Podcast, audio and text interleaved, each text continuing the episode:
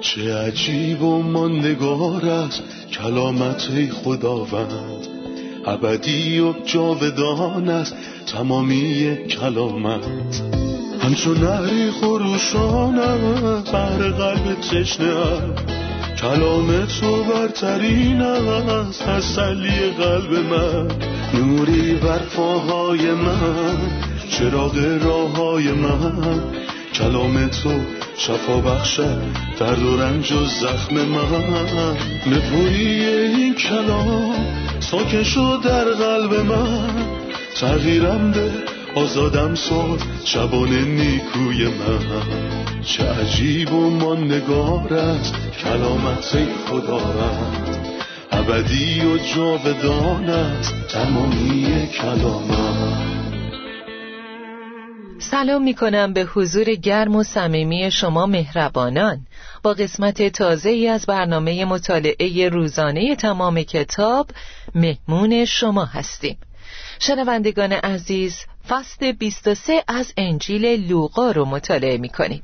امروز مطالعه خودمون رو از آیه سی و سه شروع می کنیم و تا انتهای فصل ادامه می دیم و درباره مرگ مسیح گفتگو می کنیم. در ابتدا به مهمون برنامه خادم خداوند برادر یوسف خوش آمد میگم. سلام و خوش اومدین. ممنونم خواهر سنم. سلام به شما و شنوندگان عزیز. برادر آیاتی رو میخونم. وقتی به محلی موسوم به کاسه سر رسیدند، او را در آنجا به صلیب میخکوب کردند. آن جنایتکاران را هم با او مصلوب نمودند، یکی را در سمت راست و دیگری را در سمت چپ او. عیسی گفت: ای پدر، اینان را ببخش زیرا نمی‌دانند چه می‌کنند. لباس‌های او را به قید قرعه میان خود تقسیم کردند. اونا مسیح را به محلی بردند که بهش کاسه سر می‌گفتند و می‌دونیم که اسمش جلجتاست. این اسم فقط یک کلمه است یا معنی دیگه‌ای داره؟ سه اسم وجود داره که دوست دارم اونها رو برجسته کنم. این سه اسم به زبان عبری یا آرامی مطرح شده و بعد ترجمه شدن. اولین مکان جتسیمانیه، دومین محل جباتا و سومین محل جلجتا. اولین محل جتسیمانی به معنی فشار روغن، جایی که سفر درد آغاز شد. مسیح از جتسیمانی به جباتا رفت. جباتا یعنی دادگاهی که در اون پیلاتوس بر مسند قضاوت مسیح نشست، در حالی که مسیح کسی که حاکم مطلقه مثل یک غلام ایستاده بود. و بعد در نهایت در جلجتا به پایان کار میرسیم. جلجتا به معنی کاسه سره. این یه معنی و مفهوم داره. جمجمه سری هست که مغزی در اون نیست. انگار میخواسته ایوب یازده رو برامون یادآوری کنه. شخص احمق وقتی حکیم میشود که الاغ وحشی انسانی بزاید. و منم میگم نه تنها شخص احمق عقل نداره، بلکه کاسه سر نشون میده که قلب و احساس هم نداره. حیوانات هم کاریو که انسان با شریفترین شخصی که تا به حال بر زمین پا گذاشته انجام داد مرتکب نمیشن. هیچ زندگی خوشبویی برای جلال خدا وجود نداره که مثل زندگی مسیح باشه. و در نهایت این پاداششه. تثنیه سی و دو شش میفرماید: ای قوم احمق و نادان، آیا به این طریق تلافی خوبی های او را می کنید؟ کتاب مقدس میفرماید: و وقتی به محلی موسوم به کاسه سر رسیدند، او را در آنجا به صلیب میخکوب کردند. آن جنایتکاران را هم با او مصلوب نمودند، یکی را در سمت راست و دیگری را در سمت چپ او. همه از گفتگویی که بین این دو جنایتکار انجام گرفت با خبریم. یکی از اون دو نفر خداوند و پذیرفت و نجات پیدا کرد و خداوند بهش فرمود: خاطر جمع باش، امروز با من در فردوس خواهی بود. یه روایت متداول وجود داره که میگه جنایتکار سمت راستی گفت: ای عیسی، وقتی به سلطنت خود رسیدی مرا به یاد داشته باش، و نجات پیدا کرد. آیا شواهدی در کتاب مقدس هست که بهمون بگه اون جنایتکار سمت راستی بوده؟ کسانی که ایده جنایتکار سمت راستی رو پذیرفتن، اونو از داوری زندگان در متی بیست و پنج گرفتن که طی اون گوسفندان در سمت راست و بزها در سمت چپند. اما در این واقعه به هیچ وجه اشاره‌ای از این بابت پیدا نمی‌کنیم و این شاید در نتیجه حکمت روح القدس باشه، چون اگه جنایتکار سمت راستی اونی بود که نجات یافت، مردم اون یکی رو توجیه می‌کنن و میگن بدشانسی آورد و سمت چپ مصلوب شده بود. پس چی کار میتونست بکنه؟ فرقی نمی‌کنه سمت راست باشید یا سمت چپ. اگه جنایتکار سمت چپ به خداوند ایمان می آورد و بهش می گفت مرا به یاد داشته باش، آیا خداوند بهش می گفت نه تو سمت چپ من هستی و من نجاتت نمیدم؟ خدا می خواد که نجات بده، زیرا هر کس که نام خداوند را بخواند نجات خواهد یافت. این جنایتکار توبه کاره، نمیگم جنایتکار سمت راست، و گفت مرا به یاد داشته باش، زیرا هر کس که نام خداوند را بخواند نجات خواهد یافت. آیه سی و چهار می فرماید عیسی فرمود ای پدر اینان را ببخش زیرا نمی دانند چه می کنند. این یکی از هفت عبارتیه که مسیح روی صلیب فرمود. میشه این هفت عبارت رو به ترتیب برامون بگین؟ انگار این عبارت رو به محض اینکه به صلیب میخوبش کردن فرمود. دومین عبارتی که فرمود شبیه اولین عبارتیه که در انجیل یوحنا به مادر برکت یافته‌اش و یوحنای عزیزش فرمود. پس به مادرش فرمود مادر این پسر تو می باشد و به یوحنا فرمود و این مادر تو می باشد. یوحنا نوزده سومین عبارتیه که در همین فصل میخونیم. بعد به جنایتکار توبه کرده فرمود خاطر جمع باش امروز با من در فردوس خواهی بود. سپس تاریکی و سکوت تمام زمین رو برای سه ساعت فرا گرفت. مسیح این سکوت رو بعد از سه ساعت تاریکی با فریادی شکست که در انجیل متی و مرقس بهش اشاره شده. خدای من خدای من چرا مرا ترک کردی؟ بعدش عبارتهای پشت سر همی به سرعت در یوحنا نوزده میان. تشنم و این پنجمین عبارته و ششمین عبارت که فرمود تمام شد. در نهایت در انجیل لوقا و همین فصل مسیح فرمود ای پدر روح خود را به تو تسلیم می کنم. اولین چیزی که مسیح درخواست کرد بخشش برای متهم کنندگان خودش بود. برای خطاکاران شفاعت نمود. برادر چرا نمیتونیم همه این هفت عبارت رو در انجیل لوقا پیدا کنیم؟ اگه میتونستم هفت عبارت رو تو همه انجیلا پیدا کنم اون وقت تعجب میکردم. اگه انجیل متی به هر هفته اشاره می‌کرد، پس دیگه چرا مرقس، لوقا و یوحنا باید دربارشون به هم بگه؟ همون یه بار برام کافی نبود. اما این از عجایب چهار انجیله، اینکه هر انجیل از یه نقطه نظر ویژه‌ای درباره مسیح حرف میزنه. میدونیم که انجیل متی درباره مسیح پادشاه حرف میزنه، مرقس مسیح خادم، لوقا مسیح کاهن یا انسان و یوحنا پسر خدا. ولی در مورد صلیب تفاوت‌هایی هم هست. متی از مسیح به عنوان قربانی جبران خطا صحبت میکنه، مرقس قربانی گناه، لوقا قربانی سلامتی و یوحنا قربانی سوختنی. این هفت عبارت با مشخصه هایی همراه میشه که هر انجیل درباره مسیح و مرگش پررنگ میکنه. از اونجایی که انجیل متی و مرقس درباره قربانی جبران خطا و قربانی گناه حرف میزنن، به فریاد رها شدن اشاره میکنن. خدای من خدای من چرا مرا ترک کردی؟ بله، که در انجیل لوقا که از مسیح به عنوان قربانی سلامتی صحبت میکنه بهش اشاره نمیشه، اما به همون میگه که در رو برای جنایتکار توبه کار باز کرد و برای خطاکاران شفاعت نمود و زندگیشو به عنوان انسان کامل به دستهای پدر تسلیم کرد. انجیل یوحنا به همون میگه تمام شد. گریه‌ای شگفت‌انگیز. چه فریاد بزرگی که نشون دهنده اینه او خدا بود که در جسم ظاهر شد. بعد تا کلام خدا تحقق یابد فرمود تشنه‌ام، و کمال و شفقت اونو درباره مریم در انجیل یوحنا می‌بینیم. پس هر انجیل به اون چه با توجه به اون هفت عبارت با ویژگی‌های خودش متناسبه اشاره می‌کنه. بهش انطباق اناجیل گفته میشه، نه تناقض اناجیل. ممنونم. از آیه سی و پنج قوم ایستادن و نگاه میکنن و حتی رهبران به خداوند طعنه میزنن. میگفتند دیگران را نجات داد، اگر این مرد مسیح و برگزیده خداست حالا خودش را نجات دهد. برادر، آیا مسیح در حالی که روی صلیب میرفت میخواست از اون فرار کنه و دعا میکرد که خدا از صلیب نجاتش بده؟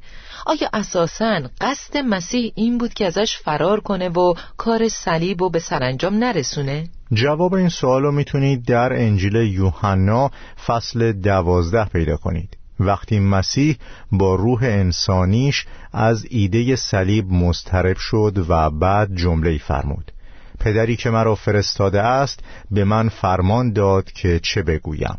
آیا بگویم ای پدر مرا از این ساعت برهان؟ و بعد فرمود اما برای همین منظور به این ساعت رسیدم.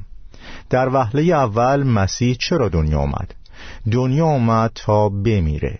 کلام میگه زیرا او فقط یک بار و آن هم برای همیشه در زمان آخر ظاهر شد تا با مرگ خود به عنوان قربانی گناه را از بین ببرد. و در آیه دیگه میگه بنابراین چون این فرزندان انسانهایی دارای جسم و خون هستند، او نیز جسم و خون به خود گرفت و انسان گردید تا به وسیله مرگ خود ابلیس را که بر مرگ قدرت دارد نابود سازد.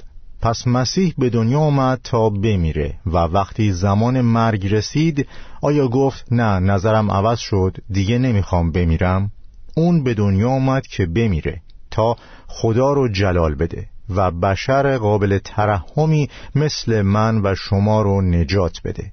اگه مسیح به خاطر ما نمیمرد خودمون باید میمردیم و به هیچ وجه توانایی اینو نداشتیم که حق خدا رو به درستی پرداخت کنیم، و این به این معنیه که برای همیشه تو جهنم میموندیم. در آیه سی و هشت میفرماید و بر سر او تقصیرنامه هایی نوشتند به خط یونانی و رومی و عبرانی که این است پادشاه یهود. میخوام بدونم چرا روح القدس در نظر داشت با سه زبان مختلف این نوشته رو بنویسه؟ فکر میکنم میخواست همه این عنوان رو بخونن. بخونید و بدونید که این مسیح نجات دهنده جهانه که قومش مسخرش کردن و اونو به عنوان پادشاه یهود نپذیرفتن. همچنین میخواست بگه جهان با تمام فرقه ها و دسته هاش در مصلوب کردن مسیح سهیم بوده و این حقیقت داره. چه کسی حکم مصلوب کردن مسیح رو صادر کرد؟ پیلاتوس. ولی مسیح در یوحنا نوزده یازده به پیلاتوس گفت کسی که مرا به تو تسلیم نمود تقصیر بیشتری دارد. پیلاتوس هر کاری تونست کرد تا مسیح رو نجات بده. ولی چه کسانی به مصلوب کردن مسیح اصرار داشتند؟ قوم اسرائیل، روحانیان قوم. بنابراین به خط یونانی یعنی فرهنگ جهان در مصلوب کردن مسیح مشارکت داشت و خط رومی یعنی سیاست دنیا در مصلوب کردن مسیح مشارکت داشت و خط عبرانی یعنی مذهب دنیا در مصلوب کردن مسیح مشارکت داشت. پس وقتی میگیم دنیا دشمن خداست منظورمون از دنیا چیه؟ آیا دنیا برای مثال فقط کلوب‌های شبانه است؟ نه، دنیا با سیاستهاش، با فرهنگش و با مذهبش دشمن خداست. آیه سی و نه می فرماید یکی از آن جنایتکاران که به صلیب آویخته شده بود با طعنه به او می گفت مگر تو مسیح نیستی؟ خودت و ما را نجات بده. اما آن دیگری با سرزنش به اولی جواب داد از خدا نمی ترسی؟ تو و او یکسان محکوم شده اید. در مورد ما منصفانه عمل شده، چون ما به سزای کارهای خود می رسیم. اما این مرد هیچ خطایی نکرده است. و گفت: ای عیسی، وقتی به سلطنت خود رسیدی مرا به یاد داشته باش. عیسی جواب داد: خاطر جمع باش، امروز با من در فردوس خواهی بود. در اون عبارت جنایتکار توبه کرده که خودشونو محکوم کرد و مسیح و موجه دونست، متوجه چی میشین؟ وقتی انجیل متی و مرقس رو میخونید متوجه میشید که هر دو جنایتکاری که با اون مصلوب شدن اونو مسخره میکنن. پس جنایتکار توبه کرده وقتی روی صلیب بود مسیح رو مسخره کرد. بعدش چه اتفاقی افتاد؟ آیه‌ای هست که توضیح میده چه اتفاقی افتاده. مسیح به نیقودیموس گفت: باد هر جا که بخواهد میوزد، صدای آن را میشنوی، اما نمیدانی از کجا میآید یا به کجا میرود. حالت کسی هم که از روح خدا متولد میشود همینطور است. خدا با اون مرد همونطور برخورد کرد که با من و شما و با میلیون ها نفر دیگه برخورد میکنه و مشتاق با هر کس که به صدای خدا در درون خودش جواب میده ارتباط داشته باشه. پس چه اتفاقی افتاد؟ اون عوض شده بود و زمانی که عوض شد خودش و دوست جنایتکارشو محکوم کرد و مسیحو موجه دونست. او میدونست مسیح هیچ کار بدی نکرده، میدونست که مسیح خداونده، پس بهش گفت: خداوند مرا به یاد داشته باش. میدونست که مسیح پادشاهه، پس برای همین به او گفت: ای عیسی، وقتی به سلطنت خود رسیدی مرا به یاد داشته باش. کلمات نیستند که شگفت‌انگیزند، هرچند که سخنان این جنایتکار توبه کرده شگفت‌انگیزه، اما این جواب مسیحه که بیشتر از همه شگفت‌انگیزه. یعنی کسی که صبح یه گناهکاره و در بعد از ظهر به وسیله فیض نجات یافته و قبل از غروب در فردوس با مسیحه. این جنایتکار غمگین بینوا با مسیح صحبت کرد و مسیح برای ثانیه‌ای هم در جواب دادن تأخیر نکرد و بلافاصله عیسی جواب داد: خاطر جمع باش. چه اطمینانی! امروز با من در فردوس خواهی بود. و چه مشارکتی! با من در فردوس خواهی بود. چه جلالی! برادر، این جنایتکار توبه‌کار دستا یا پاهاش میخکوب شده بود، یعنی دست و پاهاش ناتوان بودن. بله. پس نه از دستاش میتونست استفاده کنه، نه با پاهاش میتونست در پی خداوند بره، اما کلماتی به زبان آورد. میخوام نظرتون رو درباره کسانی بدونم که میخوان به عمل دستشون و قدم پاهاشون برای بازدید اماکن مقدس تکیه کنن تا گناهانشون آمرزیده بشه و میخوان پروندهشون پاک بشه و به آسمان برن. این صحنه به همون چی میگه؟ آیا برای کسانی که میرن یا کاری انجام میدن تضمین نجات هست؟ نه. آیا این جنایتکار توبه کرده نجاتشو تضمین کرد؟ بله. چرا؟ چون با مسیح حرف زد و مسیح جوابشو داد. موضوع تموم شده است. جمله رو که در مشارکت‌های مسیحی زیاد شنیدیم و به یاد بیاریم. وقتی واعظ میگه اگه میخواید قلبتون رو به مسیح بدید و نجات پیدا کنید، فقط دستتون رو بلند کنید و پایین بندازید. اگه راهشینه خیلی ساده است. ولی اگه خداوند به جنایتکار میگفت اگه میخوای نجات پیدا کنی، اگه میخوای به فردوس بری، دستتو بلند کن و پایین بیار، اون فرصتشو از دست میداد، چون نمیتونست. دست و پاهاش میخکوب شده بودن، نمیتونست کاری بکنه، نمیتونست جایی بره، اما با قلبش ایمان آورد و بعد با زبانش بیان کرد. این همون چیزیه که رومیان ده گفته: زیرا اگر با لبان خود اعتراف کنی که عیسی خداوند است و در قلب خود ایمان آوری که خدا او را پس از مرگ زنده ساخت، نجات خواهی یافت. شاید کسی که الان داره صدای ما رو میشنوه فریب خورده باشه که برای بخشیده شدن گناهاش باید تا انتهای دنیا سفر کنه یا کار دیگه ای انجام بده، در حالی که احساس ناتوانی میکنه و در بستر بیماریه. میخوام همین الان بهش بگم همونطور که در جای خودت هستی قلبتو باز کن و خداوندو بطلب. در قلبت ایمان بیار و بعد با دهانت اعتراف کن. زمانی که مسیحو در قلبت بپذیری بلافاصله نجات پیدا می‌کنی. خواهرسانم دو بار به من گفتن تا با کسانی که در حال مرگ بودن یا در آستانه مرگ بودن صحبت کنم. یک بار در زندان کوبر در سودان بود. کسانی که محکوم به مرگ بودند. درباره جنایتکار توبه کرده باهاشون صحبت کردم. دومین بار هم با کسی که در حال مرگ بود درباره جنایتکار توبه کرده حرف زدم. فکر میکنم در زندان کوبر خیلی از اونها خادمان مسیح شدن، از زندان آزاد شدن و خادمان مسیح شدن. دومی با وجودی که چند روز بعدش منتظر مرگ بود با من دعا کرد.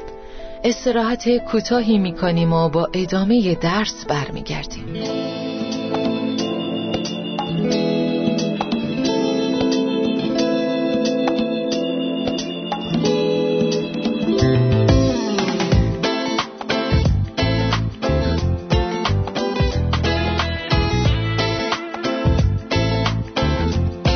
برادر، از آیات چهل و چهار تا چهل و نه متوجه بعضی پدیده ها میشیم که با مرگ مسیح همراه هستند. نظرتون رو در این باره به همون بگین و چرا گفته پرده معبد دو تکه شد در حالی که در ترجمه قدیم میگه از میان بشکافت؟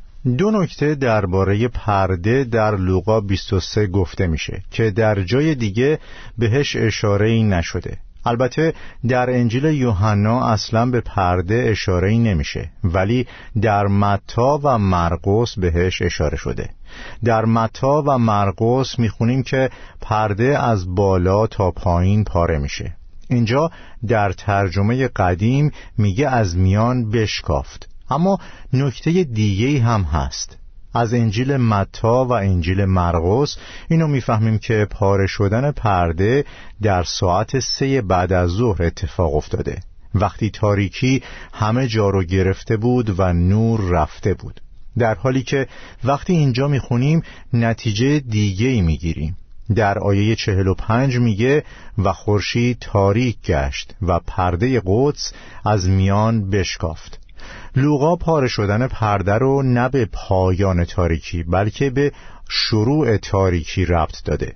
نتیجه میگیریم که پاره شدن پرده کمی زمان برده، سه ساعت زمان برده، از شروع تاریکی تا پایان تاریکی. پرده به تدریج پاره شده تا زمانی که مسیح با صدای بلند گریه کرد و روح خودش رو تسلیم کرد. آخرین قسمت از پرده پاره شد و همونطور که توسط متی و لوقا گفته شده از بالا تا پایین پاره شد.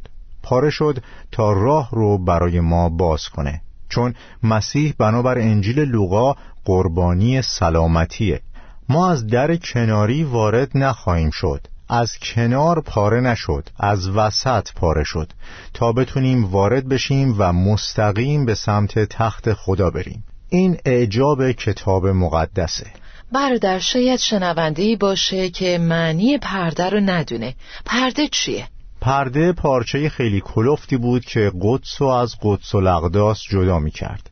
به کلفتی کف دست بود که برای پاره شدنش به شش گاو در سمت راست و شش گاو در سمت چپ نیاز داشت تا در مسیر مخالف نسبت به هم حرکت کنند تا پرده پاره بشه، ولی توسط خدا از بالا تا پایین پاره شد.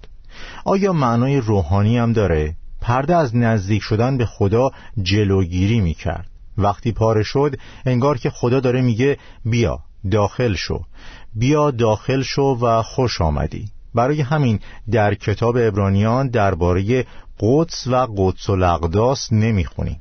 پس ای برادران، چون که به خون عیسی دلیری داریم تا به مکان اقدس داخل شویم، نه مقدس بلکه مقدس ترین، چون این دو یکی شدن. البته کتاب عبرانیان به همون میگه که پرده بدن مسیحه. خیلی زیباست که میفهمیم پرده در واقع بدن مسیحه و زمانی که پرده پاره میشه تصویری از روح مسیحه که از بدنش جدا شده. مسیح مرد و پرده در لحظه مرگ مسیح پاره شد. ممنونم. وقتی افسر این اتفاق دید، خدا رو جلال داد و گفت در واقع این مرد بیگناه بود. یه شهادت محترمانه از یه مرد محترم. به آخرین بخش از این فصل میپردازیم که دفن عیسی است. میفرماید در آنجا مردی به نام یوسف حضور داشت که یکی از اعضای شورای یهود بود. او مردی نیکنام و درستکار بود. یوسف به تصمیم شورا و کاری که در پیش گرفته بودند رأی مخالف داده بود. او از اهالی یک شهر یهودی به نام رامه بود و از آن کسانی بود که در انتظار پادشاهی خدا به سر میبرند.